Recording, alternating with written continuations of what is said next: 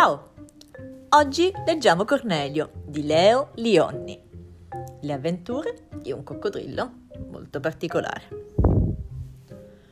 Quando le uova si schiusero, i piccoli coccodrilli sgusciarono fuori e iniziarono a zampettare sulla sabbia del fiume.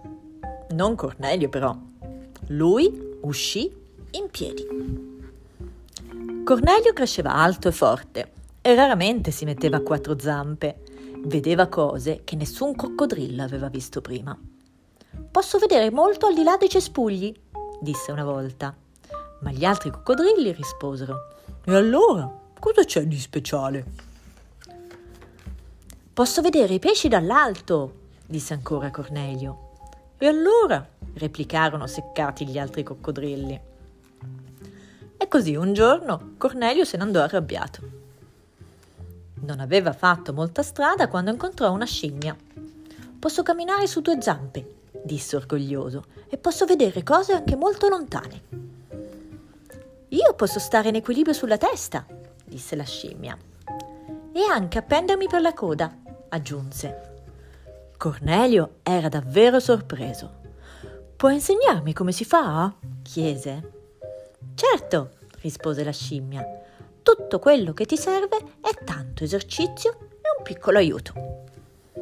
Cornelio si impegnò e imparò tutti i trucchi della scimmia. E la scimmia era felice di aiutarlo. Un bel giorno, finalmente riuscì a stare in equilibrio sulla testa e ad appendersi per la coda.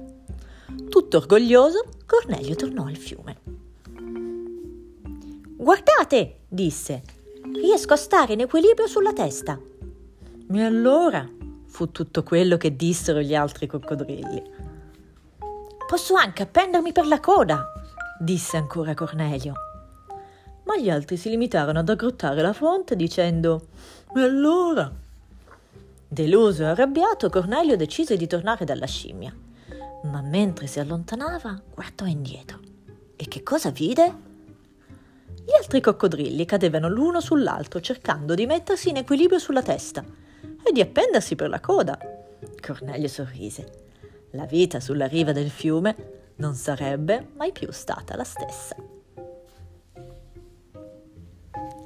Abbiamo finito questo libro? di Leo Lionni intitolato Cornelio e speriamo che vi abbia entusiasmato. Ciao ciao!